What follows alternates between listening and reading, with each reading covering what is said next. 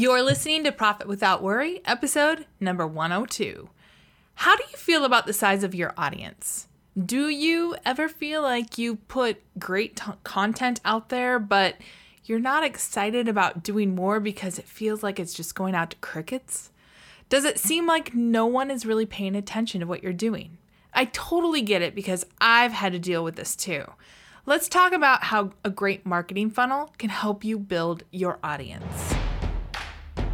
Hey there, I'm Michelle Evans, and this is the show where coaches, experts, and business owners like us get real about what it takes to create a profitable online business. I can tell you from experience that nonstop hustle plus random acts of marketing do not equal success. So, how do we attract a steady flow of clients and sales without all the hustle? This is the Profit Without Worry podcast.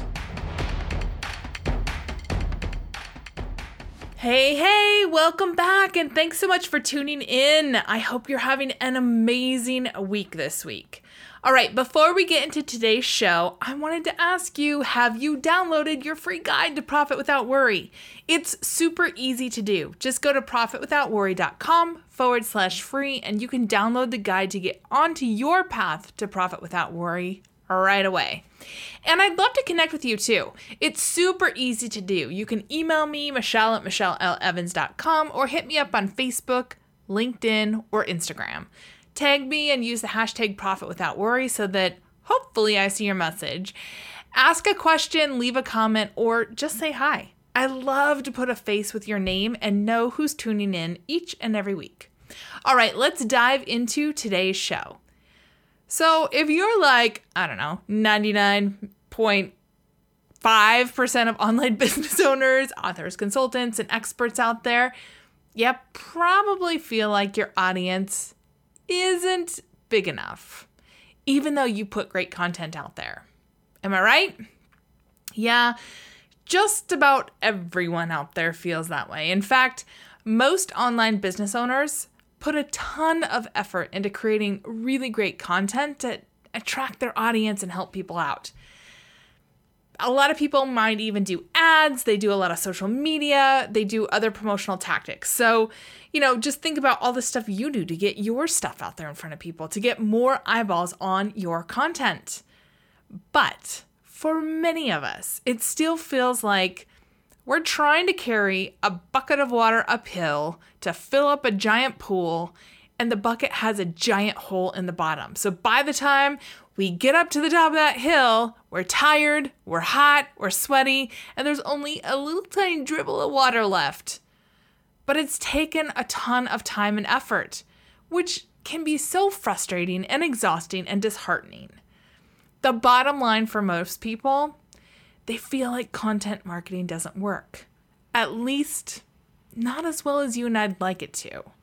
Or the promises that are out there of how it can, right?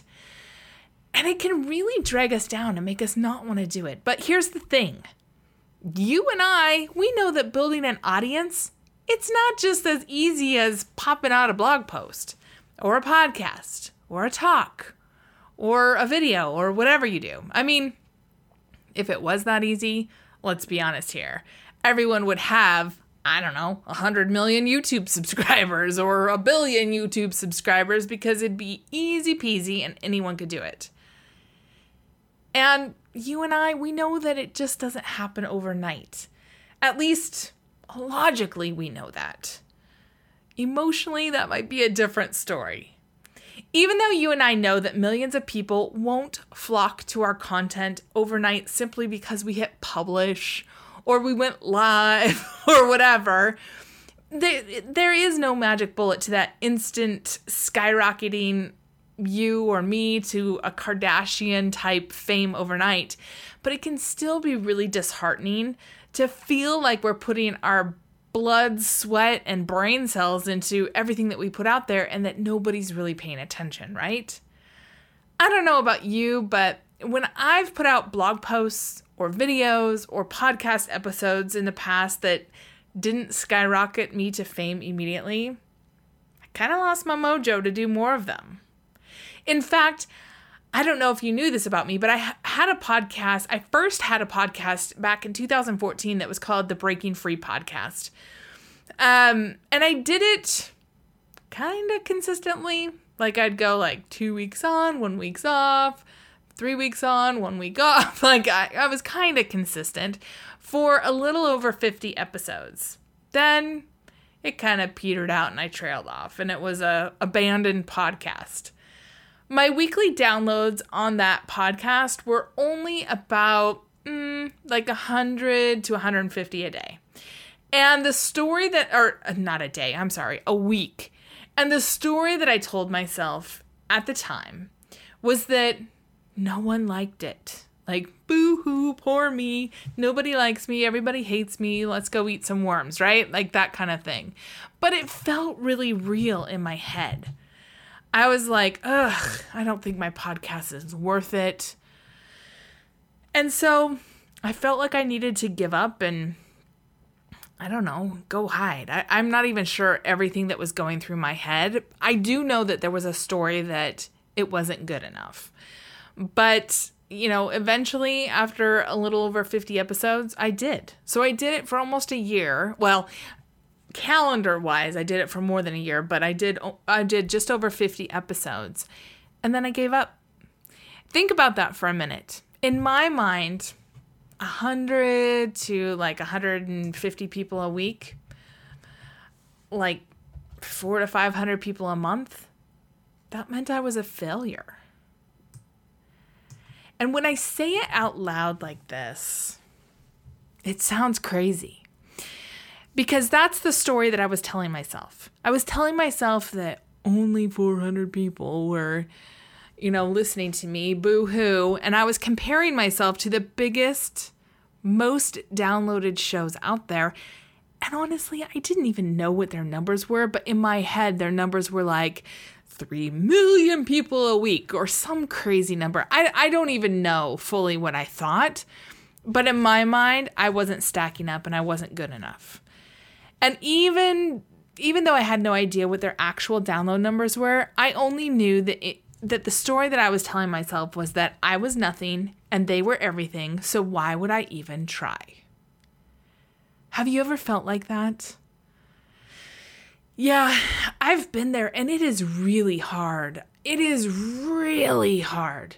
Because, you know, the truth is, for each of those I think I did 52, it might have been 53 episodes. For each of those episodes, I spent a lot of time, a lot of effort, like a lot of my hopes and dreams went into these episodes. Eh, but I didn't have a way for anybody to do anything with them. So, what was really happening is that for my first podcast, again, it's it was called the Breaking Free Podcast. I don't even think it's available anymore because I stopped paying for the hosting in like 2016, so I think it's totally gone. But I I didn't have a marketing funnel. I literally would spend I, I'm embarrassed to even say this, probably like 6 or 7 hours an episode on them, maybe more, and I never asked for feedback. I didn't have a way for my audience to really interact with me. I didn't really ask for interaction. Um, I didn't really direct them to download a freebie. I didn't have anything other than my podcast that I was putting out into the world and I was hoping would like magically turn into people flocking to my business. Um, and it didn't happen. So they didn't come to my business because they were like, hey, this is a great podcast. I'm going to listen. I'm going to move on, right? And now that I have some distance from that time in my business, it was like 2014 to I think maybe like the fall of 2015. I realized that I was really uncomfortable with the spotlight. And I was going through the con content creation motions. Like I was creating my podcast, I was doing the show notes, I was doing the email. I would even do a tiny bit of social media, but I wasn't connecting that content in any way, shape, or form to my audience. Like 100 people a week. They didn't have any way to do anything with me, even if they wanted to. It was like I was trying to be the smartest person in the room and have people just be like, oh, I have to work with you. You know so much. And it doesn't work like that. So before I go on, I want you to just step back for a minute and realize that any stories that you're telling yourself about your audience size, you know, just like bring them to light. Because I wasn't even super aware of what the story I was telling myself was until much later when I went back and did some work on this. Um, in 2016, I went to Amy Porterfield's house for a one day mastermind that she was hosting for some people that won a contest she was running. And so it was me and like uh, five or six other people Amy Porterfield and um, uh, Rick Mulready, I think, was there. And Amy was telling me, like, Michelle, you got to get a podcast. And I had such a visceral reaction to it. I was like, no.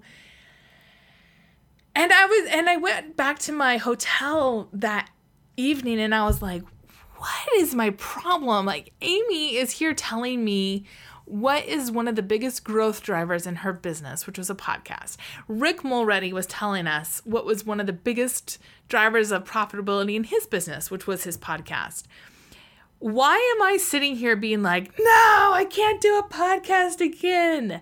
Like, I have all the equipment, I know how to do it. All I have to do is put a show together. So that was in August of 2016.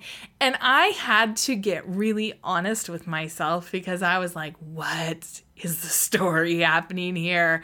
Like, if these two really successful people are telling me this, why am I saying no? And I realized that it's because I felt like my audience was too small and that what I had to say didn't matter. Ugh, that's hard to say even now. Um, but I want to share it with you in full transparency because I think too many of us are hiding and feeling like we don't matter because we don't have a big enough audience.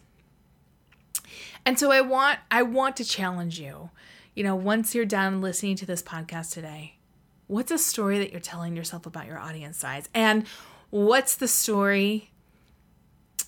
Like, what does that mean about you? And be honest. Do you shame yourself for a quote unquote tiny audience size, whatever size that is? Do you compare yourself to others and feel like you don't belong or you aren't good enough? I'm sharing this with you because I've been there. And honestly, even now, I occasionally fall into the poor me, I'm not Oprah or I don't know, Marie Forleo or Amy Porterfield yet. And if you're there, I want to take you through a few ways that you can use your marketing funnel to attract the right audience and feel really good about it. Okay? So, whew, let's we're gonna get real today, right? So the first thing I did was really do the mindset work.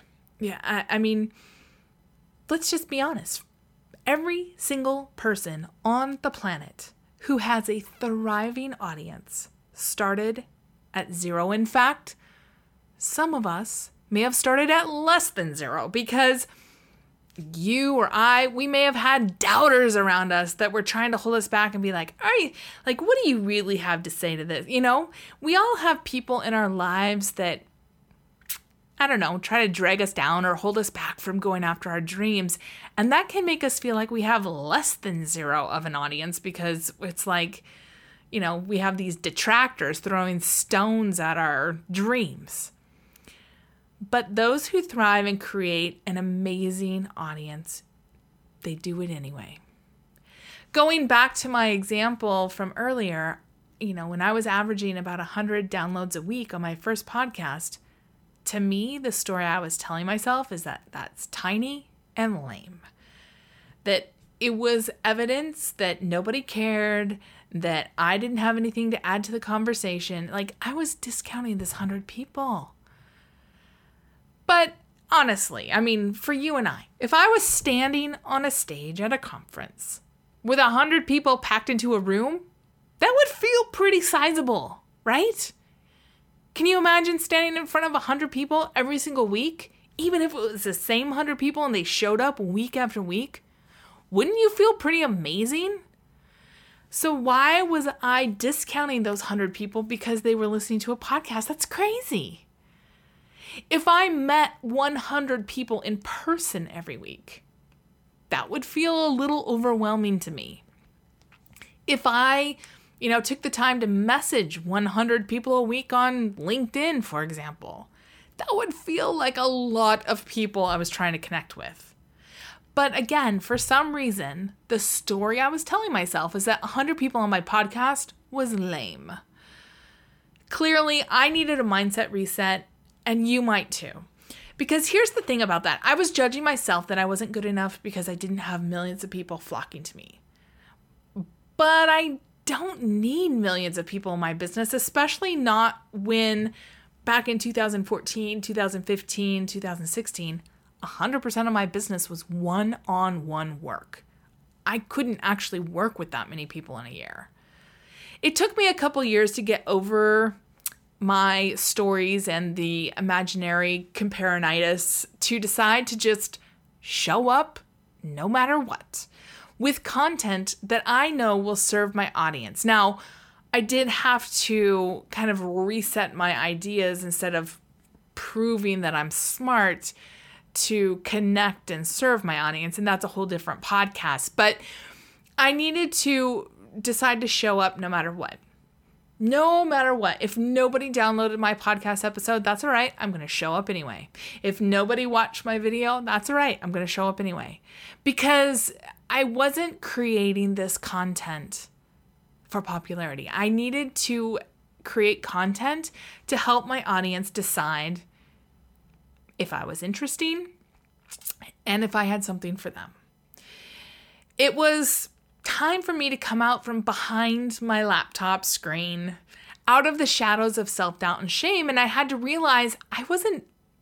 I, I wasn't going to get paid. I, a business isn't built just on popularity. I can't pay my mortgage with likes and follows on social media. It's not my job to worry about the results of my work. It's my job to worry about being of service. It's not my job to worry about being good enough or polished enough or pretty enough or skinny enough or just plain enough. Instead, I needed to build a business and show up and serve my audience no matter how small that audience was. Because even if I was only helping one other person, that's somebody I'm helping, right? And I remember Denise Duffield Thomas. If you don't know her, she wrote a book called Get Rich Lucky Bitch, and she has a whole huge um, business based around overcoming money mindsets, like money blocks, and you know, resetting your money mindset and stuff. And I remember her talking about her course, which is um, the luck, uh, the Lucky Bitch Boot Camp. I can't remember. I have it. Um, I yeah, the Lucky Bee Money Boot Camp um, and that when she first launched it, I think she only had like two or three people in it. And now there's thousands. And I remember her saying, you know, I treated those people like gold. I poured everything I had into them. And from there, I was able to build a thriving million dollar business. And I just thought, you know what? I am so thankful that she shared that story because it just reinforces that these people that we see that are making millions of dollars and stuff, they all start out somewhere, right? And it's just a matter of them consistently deciding to show up and do it anyway that lets them go from a nobody to a name.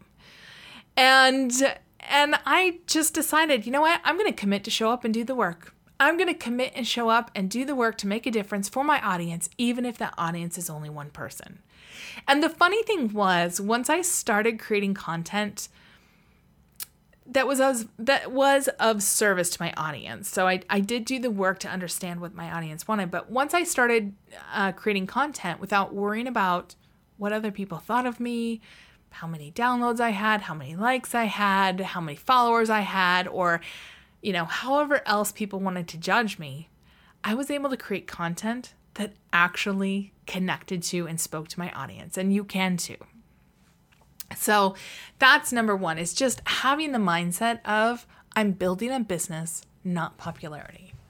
And then number two is content testing. Now, it's really important to start with a mindset piece because what really makes your content work, what really makes a marketing funnel work, what really creates profit without worry in your business is being willing to be messy and to test. In fact, when I work with Facebook ad clients and marketing funnel clients, the biggest thing we work on is testing. So if somebody comes to me and they are not willing to test, they're not willing to try things, they're not willing to be a little messy, I don't work with them because it won't work. When you have a marketing funnel, it's so much easier to find your audience and your message because you can test, test, and test some more. You can test an opt in. You can test an email series. You can test an ad. You can test a webinar. You can test a video. Like you can test so much stuff. So you don't have to guess. You don't have to try and create like this amazingly brilliant video series behind the scenes. You just put stuff out there and you test and you get the feedback and you put that feedback into your marketing funnel and you keep testing and you keep testing and suddenly you have something that works like gangbusters. You know what you're trying to sell. Obviously, if you have a marketing funnel, you're trying to sell something. If that's you know, a one-on-one service, if that's just getting on the phone with you, if that's a product, if that's a program, if that's an event, whatever it is, you know what you're trying to sell. And when you run tests, it helps you understand what your audience resonates at a deeper level. And so you're not just like asking in a free Facebook group, hey, you know, do you like ad one, ad two, or ad three? And you get all this random feedback from random people with no context. But instead, you put ad one, two, and three out into the world and you put $50 worth of testing behind it, or $100 worth of testing, or $200 worth of testing. And you know for sure this is what people will click on. This is what they opt in for. I recently did this with one of my clients. Um, and I've talked about them before. I, I just I've, I've totally fallen in love with them and their business. But they worked with two Facebook ad, two separate Facebook ad companies before they started working with me. And neither one of those companies could really move the needle on anything. And they came to me and they're like, What can you do for us in 30 days? And I said, Nothing. I said, like, I'm not a miracle worker. If I was, I'd be charging, you know, millions of dollars for my service. I said, here's what I can help you do, though I can help you test. I can help you test and test and test some more. I will help you figure out what tests to run. We will run ads, we will step back, and we will figure out what your market wants. And you know what? Within 90 days, we had a clear path on what the market wants. And we have a few hundred people who've opted in and have started taking action on that path. And they had worked, I think, for like nine, maybe 10 months with two other Facebook companies, and they hadn't gotten any traction at all because they were not willing to test. And I don't know who wasn't willing to test, if it was this client or if it was the Facebook people or kind of a combination of both. But they were trying to come up with brilliant messaging, brilliant creative, like the perfect hooky, catchy stuff. And I was like, you know what? Let's forget all that hooky, catchy stuff. Let's just be clear. Let's just run some tests. Let's just see what people are even interested in. And we ran, I think, four or five, it might have been five different tests before one really took off. And it took off immediately. And they were like, oh my gosh, I can't believe this. Like, we thought that you were crazy to want to run these tests, and now look at where we are. And, you know, it, that takes being willing to be messy. It takes being willing to try things that don't work and just say, you know what, that's feedback. Thank you for the feedback. We're moving on to the next thing. And and this is where I get so excited in working with people is that when we can take the pressure off of having to create something that's perfect straight out of the gate and we can say, you know what? We want to get to know our audience. I want to get to know my audience. You want to get to know your audience. We're going to test. We're going to test messages. We're going to test um, content. We're going to test all sorts of things. That's when business gets fun. The worst times in my business have been when I have tried to create something brilliant and perfect from behind the comfort of my laptop screen. Those always flopped. The best times in my business have come from when I've been willing to get closer to my audience, to stop judging, to stop worrying about what other people thought of me, to be willing to test and to be messy and to not have things all perfectly figured out. And I've let my audience kind of help lead me into what they're most interested in from me in my business. Then I build a marketing funnel based on that audience feedback. And when you do that, let me tell you something. The confidence and the clarity and the understanding of of your audience shifts your marketing, shifts your energy, shifts your focus in a whole different way. So instead of building a marketing funnel, building an opt in, building a webinar, building a video, you know, whatever it is that you're doing, instead of building from a place of, oh, I hope this works, you're building it from a place of, I know this works, and now it's time to get it out in front of more people. That's the power of using content to create a marketing funnel that really attracts your audience, engages them, and doesn't even really have to sell, but just makes an offer to say, hey, want to go deeper? Here's how to. And they sign up. So, bottom line profit without worry. It doesn't come because you or I are the smartest, most qualified, most credentialed, most brilliant people, or even that we have the biggest audiences. Profit without worry comes in our business because we're willing to do the work to serve our audiences in a way that has them leaning forward and saying, Tell me more. This is interesting. I want to go deeper. All right, I'd love to hear how this goes for you. What do you think of when you think of this approach to creating content and a marketing funnel? How could you use content creation to create a profit without worry marketing funnel for your business. I'd love it if you'd hit me up on social media or just email me, Michelle at MichelleLEvans.com.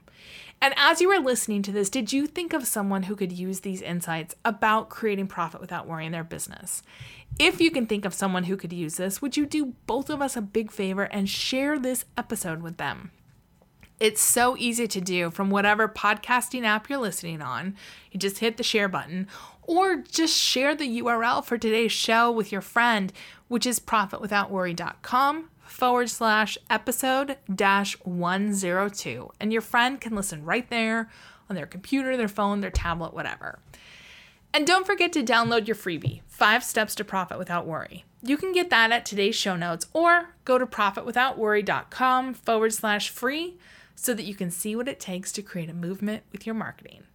All right, I hope you have an absolutely amazing week, and I'll see you back here next week, same time, same place, on another great episode of Profit Without Worry. I'll see you then.